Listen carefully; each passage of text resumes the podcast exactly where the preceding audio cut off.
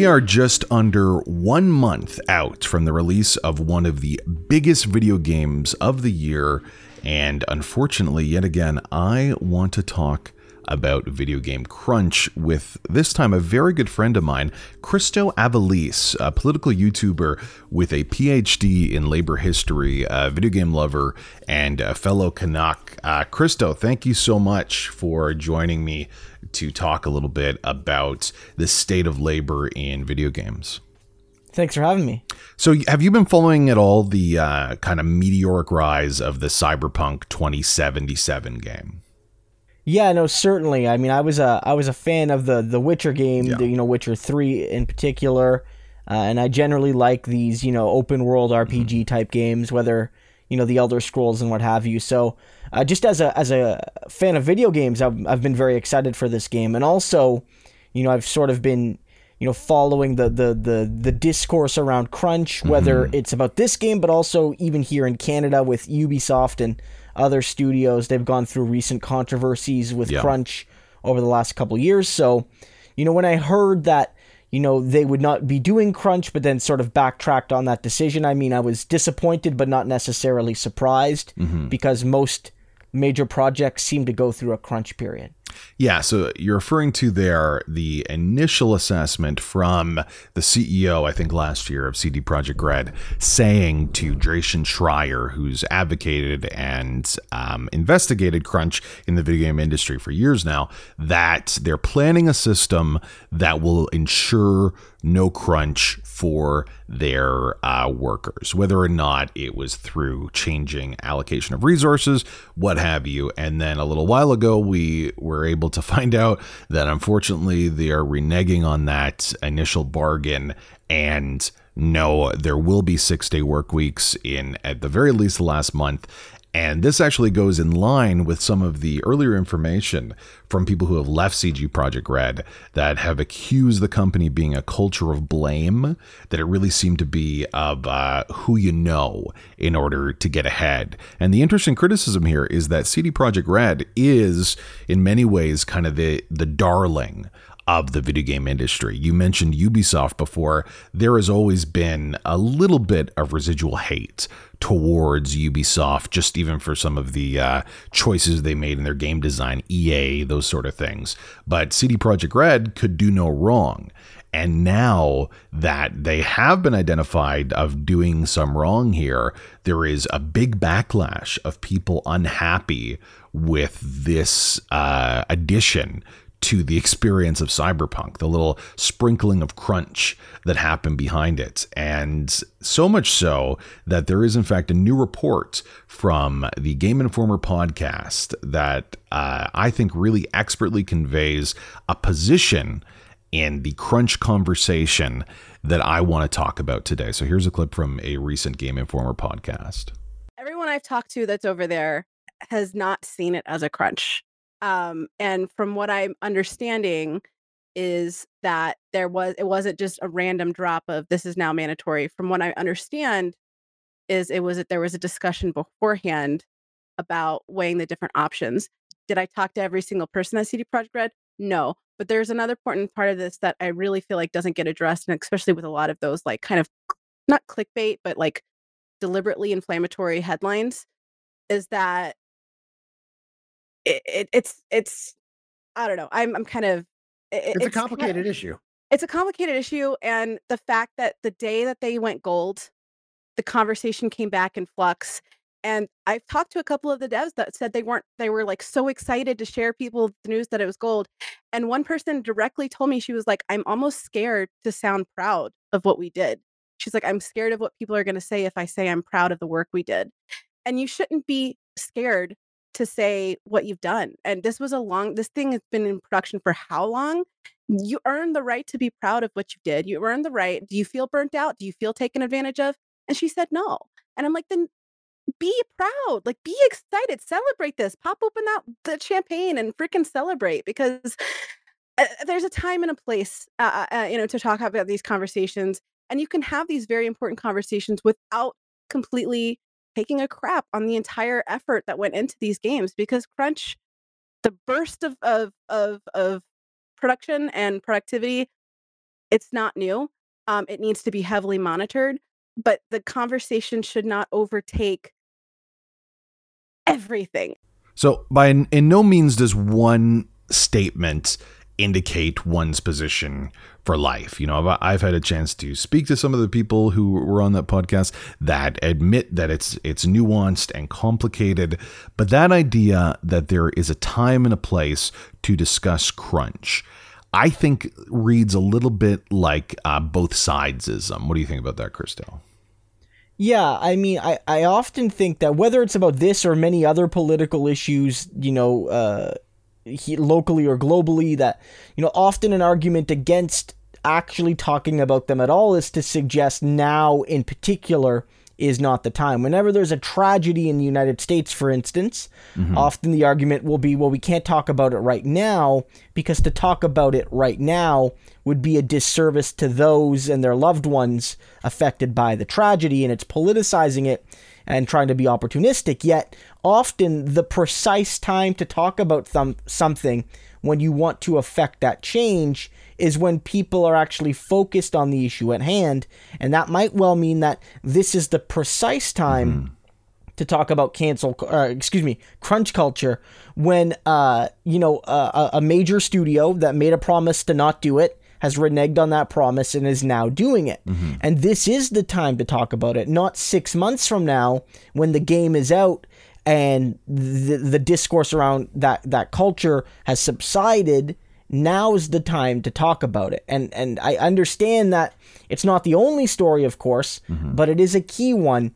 And this is the, the moment to, to really center it in the discourse because it's, you know, a game about to come out and historically in gaming culture, in the gaming workplace, you know, the, the last few weeks or months of a game before release are usually mired by this hyper intense crunch period of work, which causes many, you know, emotional, mm-hmm. mental, physical issues with a lot of the workers in those industries. Yeah, it is really upsetting to believe that you care so much about the video game industry because I, I believe absolutely truly that the people talking there have a love and devotion for this industry as a whole and the people working in it. I think that it is a very insidious position, though, to advocate that we shouldn't be talking about this because now it's time to celebrate. There's a time and a place for it.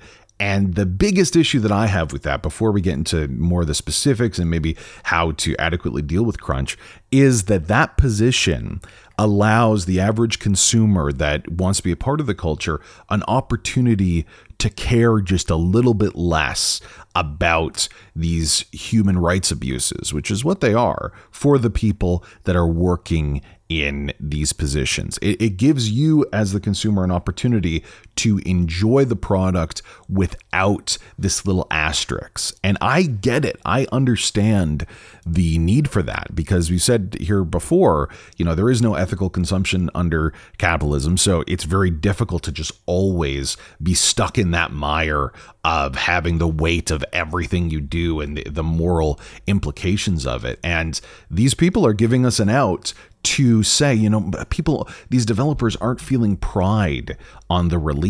So now we have another emotional reason to maybe disregard some of the claims that were brought up previous about crunch because look these this is the emotions of the developers now. If you really cared about the developers why would you take this away from them? And for me like i said before a claim like that is more damaging and insidious than someone who, you know, maybe is more right wing that adopts a position. These people get paid $100,000 a year in some cases. You know, they should be working hard. I work at a job, I get paid half that, and I have to work 15 hour days most days. So why should they get any special treatment? That position of just deliberate otherism is something you can kind of tell and you can uh, understand. This position that we're hearing today, though, that you need to help them celebrate and let's just all calm down, I think is more pervasive. I think a lot of people think this way. And I think it's really damaging because, like you said, Christo, if we don't take the opportunity now when people are excited to have a critical lens of what this type of workplace procedure does for the people working there, when are we going to do it? When are we going to try to make this analysis? Yeah, no, I mean, I, I, I, I, I totally agree. I think the, the challenge is that this this this viewpoint does allow in a sense people to you know i guess almost use context as a tool to sort of sidestep the story. And there's nothing wrong with a journalist or a reporter or a commentator looking at multiple perspectives and in any if anything it's it's the right thing to do. But there there are times where you know you see a story it's a clear story of injustice and that's mm-hmm. what crunch culture is and trying to find all these like nooks and crannies, a few anecdotes here, you know, suggesting that maybe this was a decision that the workers supported there. You know, these sorts of things which maybe can be cast as well actually the story is more quote unquote complicated than than it's being reported on by certain, you know, aspects or certain elements of the gaming industry when in reality all they're doing is sort of leaving a reader with you know less sense of what's happening mm. and, and, and as as a manner to get the person to say well i don't really know what's happening here i guess i can't really know i guess i'll just have to assume that both sides have a point that both sides yeah. are right and wrong and i'll leave it at that mm-hmm. and that's a great way that somebody could hypothetically at least you know, really neutralize an important story without taking a position directly against it.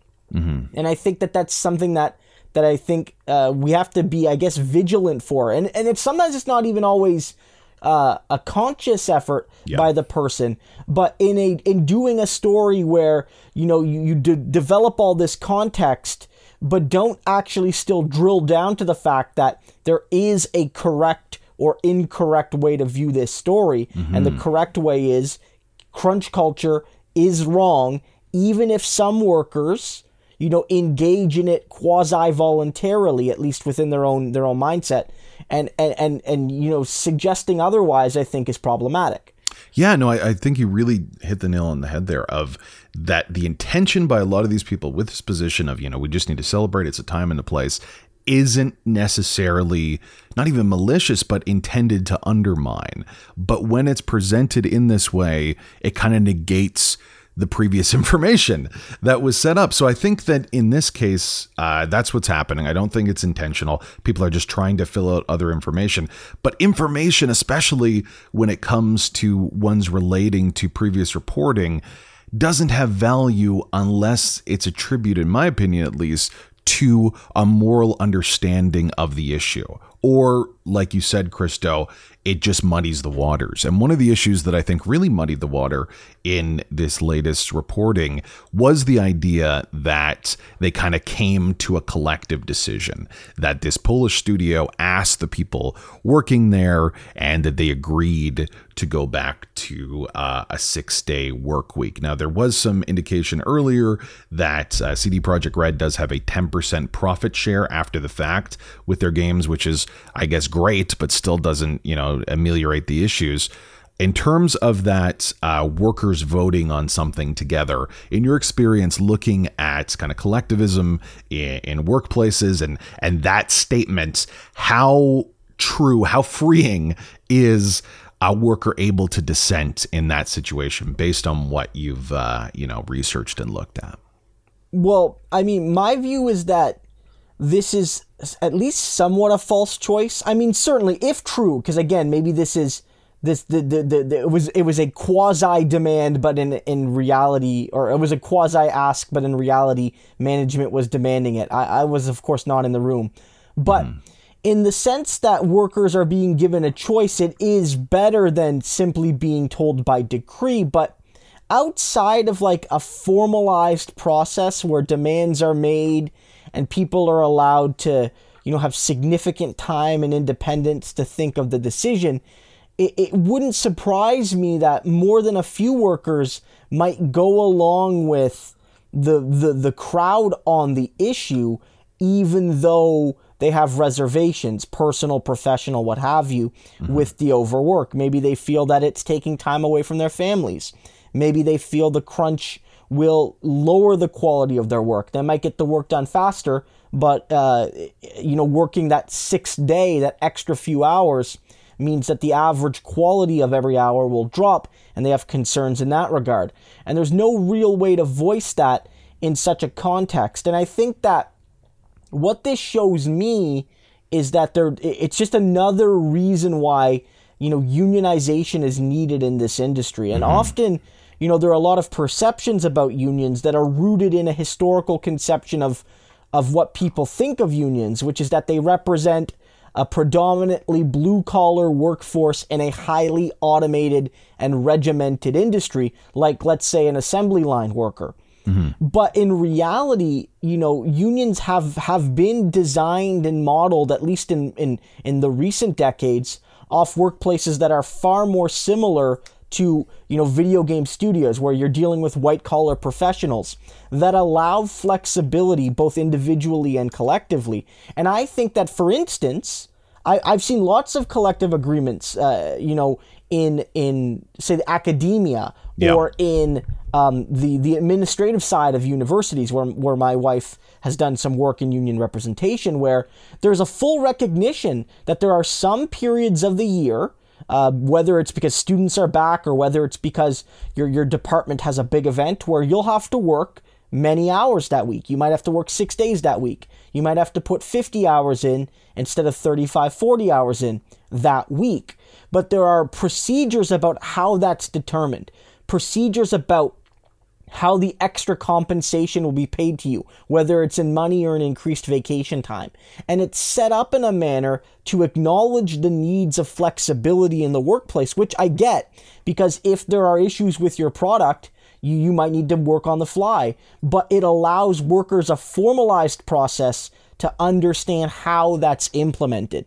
And currently, in a non unionized environment, even if you could just gather everyone in a room to have a quick up or down vote, do you want to do the crunch period? I don't know if that's going to get an accurate representation. Whereas in a collectively bargained process, there's a clear, you know, from the outset, from the start of a project, you'll know if we ever yeah. do something that's akin to crunch, here's why it'll happen and here's how it'll work. And here are the disincentives to the employer to do it, whether it's overtime pay, whether it's uh, more vacation time, whether in this case, for example, it could be if you force crunch on us, uh, we get 15% profit share instead of 10. You know, these are things that could be demanded and give the workers more say and, and, and, a, and a greater sense of security about how crunch will be implemented, if at all.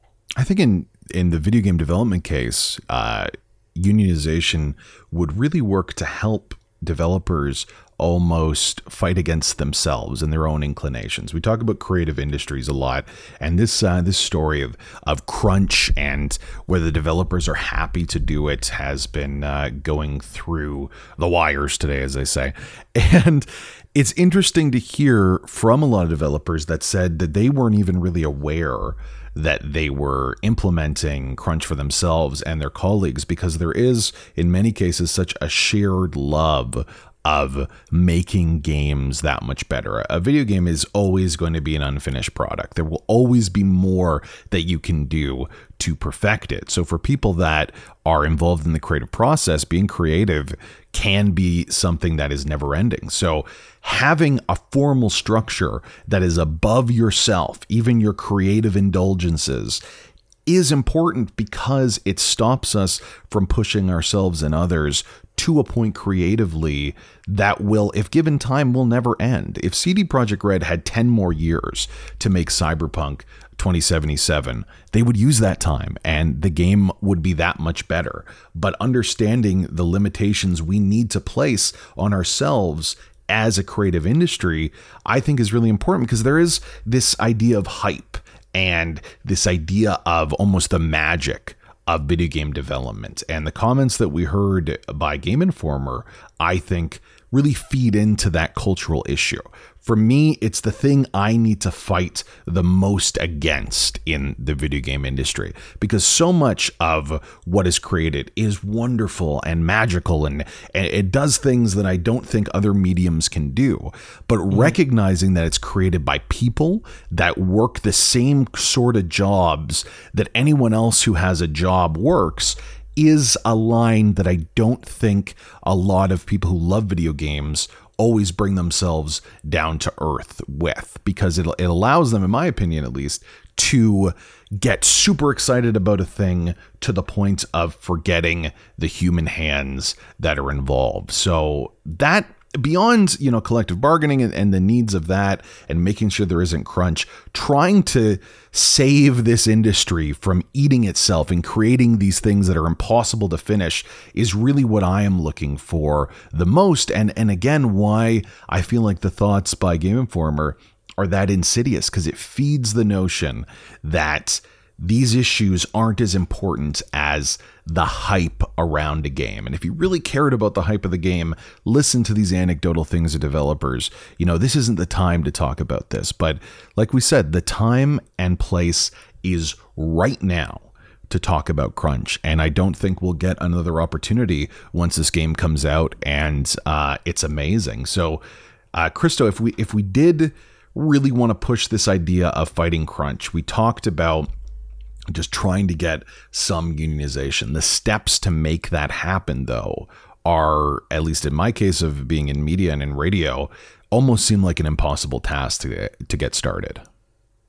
Well, I mean, a couple things there. I think you're right in noting that, in a sense, whether it's the workers themselves or whether it's the consumers, there is this like idealization of mm-hmm. certain types of work and i think whether whether we're talking about say journalism or academics or or even uh, you know video game creators and other artists or frankly even a lot of like you know those of us on youtube there's a sense yeah. that you know the work is special the work is somewhat at least disconnected from the the grind of a of a traditional quote unquote job and i think that often blinds consumers to the realities of what's happening, but also blinds the workers themselves. And I mean, if you look in academia, so many people are overworked and undercompensated. Yeah. Uh, and it's all sort of tolerated by those people and by everyone else because there's a sense that the work has this value, that the, the, the work itself is fulfilling, and it creates this sort of context. And I definitely think that it is a great privilege to do a lot of these things. Uh, it's it's incredibly privileged to be able to you know work on on on things that feed your passion, but that shouldn't come at the expense of you know your basic rights. And I think yeah. one thing to note here is that is that in in the video game industry as well as many other you know under unionized industries uh, a good chunk of them, the issues are far less bread and butter than in other industries. And I think mm. that's important to realize. You know, when we talk about unionizing, say, service workers at a McDonald's, I mean, a big part of it is like those people need more money. Like they yeah. just need more money to survive. Mm-hmm. But in other industries, it may well be the case that the compensation isn't at core the issue. Maybe it's not commensurate to the work being done. But you know, if you earn, say, you know, in the low six figures, yeah, you you might have a comfortable life. Mm-hmm. But you, the issues for you are work life balance, yeah. nepotism in the workplace, harassment in the workplace. Um, discrimination in the workplace. Mm-hmm. The issues might be trying to find a balance between individuality and, and, and setting baselines in the workplace. And, you know, one thing I think is that unions do need to do a better job at selling a model of unionization that works in these industries. And you are seeing growing success at unionizing white collar workers in the United States and Canada, at least, because these workers have been often sheltered historically from the ravages of neoliberalism, mm. but not anymore, right? Not yeah. anymore. these, these jobs are, are being outsourced. They're being deregulated, like a lot of you know blue collar and, and, and you know pink collar working class people have faced since the 70s or 80s, and it's now hitting software developers and academics and, and lawyers and, and, and, and all sorts yeah. of other people. And more and more of them are looking to unionization. But I think you have to sell that vision of unionization that, that recognizes the type of industry. And I think, for instance, like you can look to a collective agreement for an auto worker and, and where the salaries are very quickly determined and very rigidly determined by service and by those sorts of things. And I've heard people in you know tech t- style industry suggest, well, we want you know something that recognizes our individual achievements. But of course, if you look at the um, collective agreements of most university faculty associations, they more work to set baselines, baselines in salary, vacation, you know, protections for workers, but they also allow for merit pay and they mm-hmm. also allow for bonuses based on productivity and things like that. And I think that these are the sorts of industries that that need that collectivism but don't necessarily need it to fundamentally change the style of work they do. Mm. And I think that that's a model of unionization that I can think would be quite successful because the way a union works in a GM factory will not be the way it works at CJ, CD Projekt Red or at Ubisoft or what have you. But a union, the way it works in you know faculty associations, might be rather uh, transferable. And I think that you know that's something that needs to needs to be looked at. Well, that uh, that in is terms of how it gets yeah. done. I mean, there's yeah. challenges, right? I mean, with CD Projekt Red in particular, neither of us are experts on Polish labor law, right? So what? I don't know the process of, of union formation in Poland. Christo, that's I'm, why I wanted you here. I thought yeah. that was what.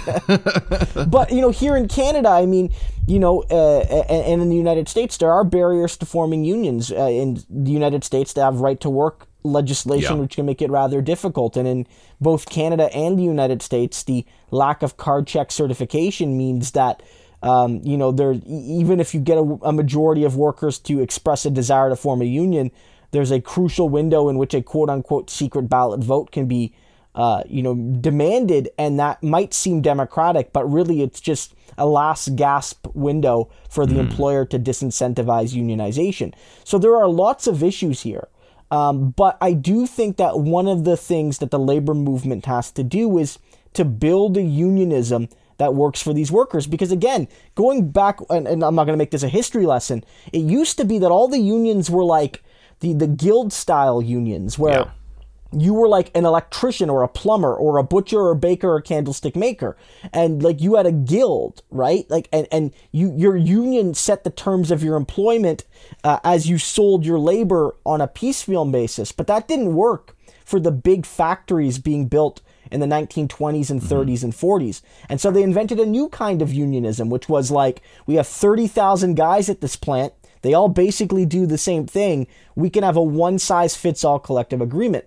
But that's not going to work for video game industries. And yeah. so you need to meet people where they are and find what's a collective bargaining regime going to look like for for for people in the gaming industry. And it might not be one size fits all. What works for QA people might yeah. be different than what works for developers. And there's so know? many different sizes too when it comes to video, game development firms and, and publishing units. It's such a multifaceted business. I, I really loved what you're talking about of, of, trying to change the conversation of what unionization can represent that it doesn't have to be the same for GM factories as it is for CD Projekt Red culturally though for the people that celebrate these video game industries I think that one of the biggest steps is removing that sense of hype that admittedly the video game publishers and developers tried to cultivate in order to get us obsessed with these franchises and create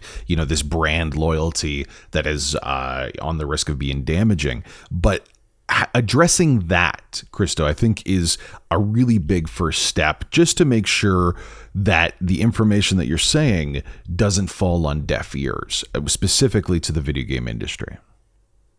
Yeah, I mean, m- m- it's hard, right? Because, yeah. I mean, you get excited for things. I mean, I get hyped for certain video games. Maybe not as much as I did when I was when I was a bit younger, but you know, I'm mm-hmm. still like I play. Uh, I'm a, I'm a gamer, right? And I yeah. do get hyped for video games. And I think, as you note, like it is something that that really you know, it, it's a medium that's kind of unlike no other. I mean, there mm-hmm. are parallels to, to, to television and other things, but it really is something special. And I think it's, it's about letting people be aware of the nature of the industry and like the costs of that hype. You're not going to get rid of it fully. And again, mm-hmm. I think you have to be tactical about it and reasonable about it. One, as you note, you know, the, the line, there's no ethical consumption under capitalism, meaning that, you know, we all have to live our lives. We have to yeah. be able to enjoy things. But also, you don't want to turn your movement for social justice into something that can be seen accurately or not, fairly or not,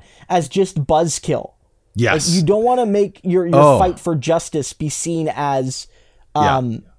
as being a, a buzzkill. I think and Christo so I think that is like that is the big one of the biggest issues right now for people trying to talk about, you know, workers' rights in the video game industry is the idea that as a consumer because this is such a consumption based um, relationship when it comes to video games, the limits of what we can do have a lot to do with that false dichotomy of whether or not you pay for games or, or celebrate them, whether or not you're going to buy the product that is this video game. And if you ever have any advocacy against that because of these injustices, the idea of being labeled as a buzzkill is always a part of the conversation. So I just, I would love to know because I don't think the answer in the video game industry not buying the game. I don't think that ever necessarily works in most cases, but specifically the video game industry, I think it really doesn't work.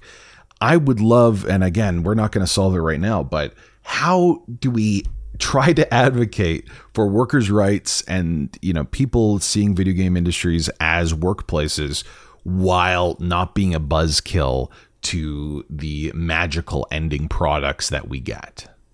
Yeah, I think that's a good point. I mean, I I think calls for boycotts should be rare. Yeah. Like for for me, one thing I would always boycott is if I, I don't support scab labor. So if a, a, a, a developer was unionized and then had workers on strike and then produced a project with scab labor, I wouldn't do it. Like you know, for instance, last even last year when the the uh, t- uh, public uh, tech workers at the Toronto FC soccer mm-hmm. team at the stadium at the exhibition grounds were on strike. My wife and I had tickets to the soccer game, but refused to cross the picket line because yeah. to do so would be relying on scab labor. So that would be a, a hard line for me, and even and I have no issue being a buzzkill in that context. But you know, I think it's clear here that you know crunch culture is not ideal, but it's not necessarily a call to boycott the work. Yeah. And I think what you should note here and what we could note here is that, you know, us criticizing crunch culture isn't trying to make workers feel ashamed for their work. We're not calling for a boycott. At least yeah, you that, and I aren't. Yeah, that, We're not uh, calling for people go, to not play the there. game. I'm talking over you there, but I just I think that is so essential. I think it needs to be yeah, highlighted even more that discussions of this like are not meant to stop the enthusiasm of those making games. It's specifically because there is a love and celebration. I go back to this isn't the time or the place.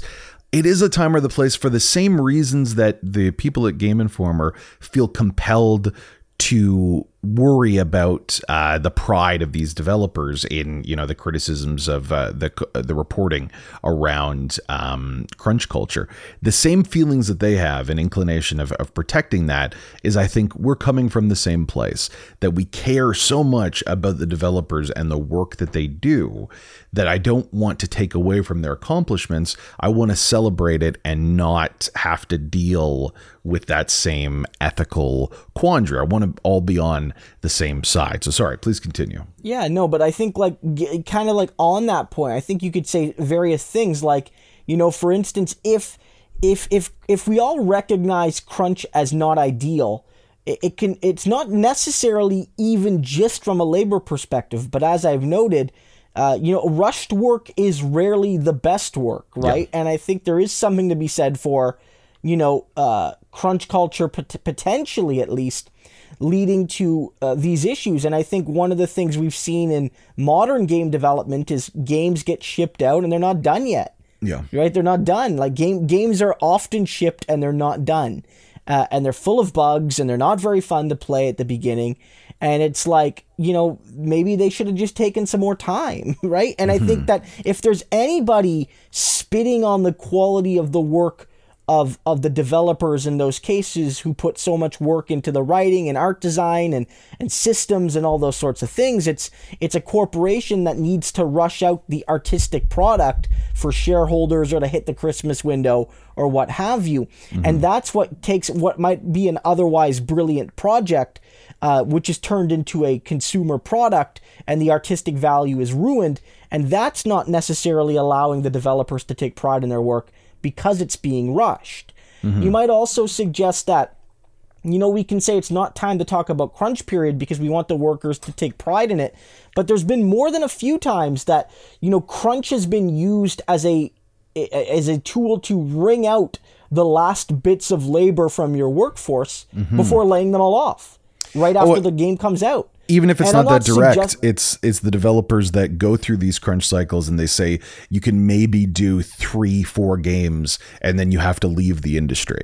So if you care about this industry as a whole and don't want to have that brain drain we need to covet and hold these little developers a little bit like baby birds like we all are because it is tough out there to work in these sort of environments. So i i think that for me coming to this from a position of empathy is always going to be vital when dealing with uh, with labor issues and creative issues but specifically I don't think that Cyberpunk 2077 should be boycotted. I don't think that it should. No, no, I'm definitely yeah. gonna play the game. Yeah, yeah, absolutely. But I, I think it's gonna be great. I'm sure. I'm trying sure to highlight those injustices that maybe some of the workers had, and in your criticism of it or or acknowledgement of it, analyze certain aspects. Like maybe they didn't need to crunch so hard to make sure that you know the physics on the dog's balls was specifically the most realistic. You know, also looking at these works and trying to parse, you know, where we as a consumer maybe don't need it as much uh, to that same level is for me, I think, a more um, operative way of trying to criticize this huge cultural issue of crunch than just boycotting and being like, nah, nah, nah, poo poo. You know, don't forget this game had uh, bad people doing bad things, but trying to be more critical, uh, have a critical eye and relate that and just be more aware, I think ultimately will work so much better than just saying, I don't want to talk about it. Let's just celebrate, you know? Yep. No, agreed. 100%. All right. So thank you very much, Chris. You said agreed, so I thought that would be a good time just to yeah. end it while I was up. So I, yeah. I, I, guess you know ultimately um, there are different positions here. I, I we've identified one thing that is kind of unique to the creative industry is the idea of hype and the uh, the culture of people pushing themselves for the work itself and the consumers who also embrace that kind of culture. So I, I, love a lot of the stuff you talked about of how this needs to be different, how unionization is not what we typically think. Like we said, we have some ideas about how to address the uh, the issues of what that hype does to people. You know, any any kind of closing thoughts, just to people that maybe have been listening, got this way through, and still really aren't convinced on the need for unionization for these video games that they just love so much.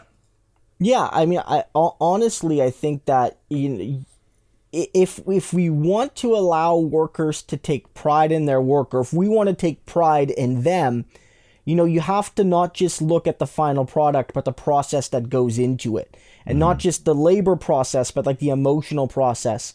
And I think that the best way you you know you could take pride in an industry is to know that not only are the final products fantastic, and, and again I think I think this game's gonna be great. I'm I'm, I'm excited for it personally. But mm-hmm. to know that you know every step of the way, uh, whether it's in compensation, work life balance, maybe you know uh, more democratic input from the workers, that that everyone felt good making this product, and I mm-hmm. think that that's something that we I don't know if we can fully say about an industry yet that uh, mm-hmm. uh, like this, and, and I and I think that's what we have to get towards, and that's how you really allow workers and everyone else to take pride in these products. There we go. Thank you so much again. Christo Aivalis, political YouTuber, PhD labor history. You can find him online if you are looking for any of those uh, leftist takes on the news of the day on YouTube. And uh, he and I actually are, are, in the works of kind of making something uh, a little bit special. We're starting a new project, a weekly podcast, providing kind of a leftist Canadian perspective, how the country works and the goings on there. So please uh, check it out. The links to what I mentioned here will be uh, there on the description. That's the word I'm looking for. Christo, thank you so much. Thanks again. And finally, I do want to hear from you. If you are gritting your teeth through this entire thing, if you listened for this long and are just furious and want to spew hate, please do so below. Or if you know you've listened and think, you know, this is not how unions thought, please, I want to hear from you. But those are the only two sides I want to hear from. Nothing else. Mandy Berkowski for VGS.